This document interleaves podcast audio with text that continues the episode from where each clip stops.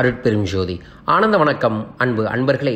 கந்த புராணத்தில் இன்று நாம் பார்க்க இருப்பது மன்மதன் கண்ட மகாதேவன். இதற்கு முன்னாடி பகுதியில் நம்ம தெளிவாக பார்த்தோம். சிவபெருமானுக்கும் பார்வதிக்கும் காம இச்சையை தூண்டிவிட்டு அதன் மூலமாக முருகனை பிறக்க வைக்க வேண்டும் என்று தேவர்கள் அனைவரும் முடிவு செய்கிறார்கள். முடிவு செய்தவுடன் மன்மதனையும் ரதியையும் வரவழைத்து அதற்கான விளக்கத்தை கூறுகிறார்கள். ஆனால் அத்தனை விளக்கத்தையும் மன்மதன் எதிர்க்கிறார் வேண்டாம் என்கின்றார். கடைசியாக நீ இதை செய்தே தீர வேண்டும். இல்லை என்றால் உன்னை உன்னையும் உன் மனைவியையும் பிரித்து விடுவேன் என்று அனைத்து தேவர்களும் கூறுகிறார்கள். அதனால் மனமகிழ்ந்து அவர்களிடம் ஒத்துக்கொள்கிறார்.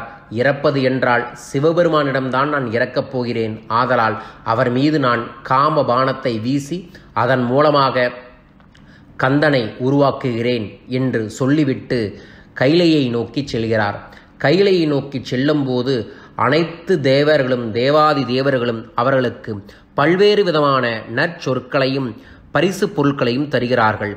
பரிசுகளையும் ஆசிகளையும் வாங்கிக் கொண்டு அனைவரையும் ஆற தழுவிக்கொண்டு செல்ல செல்வதற்கு தயாராகிறார் மன்மதன்.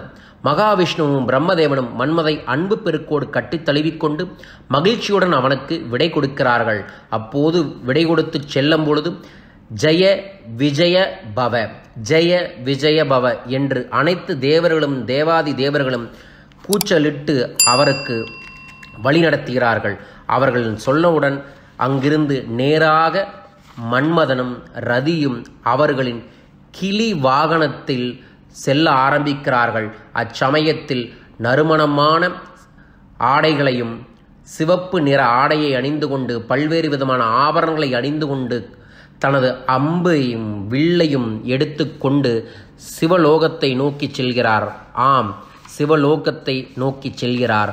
அங்கு சென்றவுடன் என்ன செய்கிறார் என்றால் அது அங்கு இருக்கக்கூடிய சில நபர்களை நோக்கியும் பறவைகளை நோக்கியும் தனது காம அம்பை எரிகிறார்.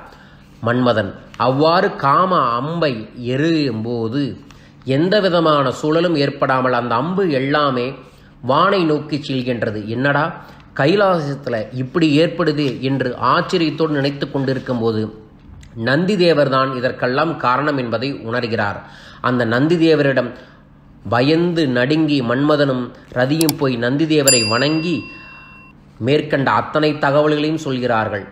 மூன்று அசுரர்கள் அனைத்து உலகையும் ஆட்டி படைக்கிறார்கள் அனைத்து தேவர்களையும் கொடுமைப்படுத்துகிறார்கள். அதனால் சிவபெருமானிடம் வந்து மன்றாடினார்கள். சிவபெருமான் கந்தன் என்ற ஒரு சக்தியை உருவாக்கி அவனை அழித்து விடுகின்றேன் கவலைப்பட வேண்டாம் என்று சொல்லியிருக்கிறார்.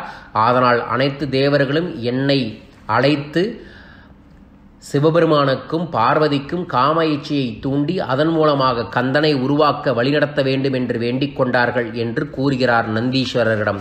நந்தீஸ்வரரிடம் அவ்வளவு கூறியும் நந்தீஸ்வரர் அதற்கு இடம் கொடுக்காமலே இருக்கிறார். அதற்கு பிறகு தவயோகியான சனாகதி முனியர்களால் வணங்கப்படுபவரும் யோகிகளால் நமஸ்கரிக்கப்படுவரும் தூய்மையான ஸ்படிகத்திற்கு நிகரமான மங்கள ஆடையணிவரான சிவபெருமானே நேரில் வந்து நிற்கின்றார்.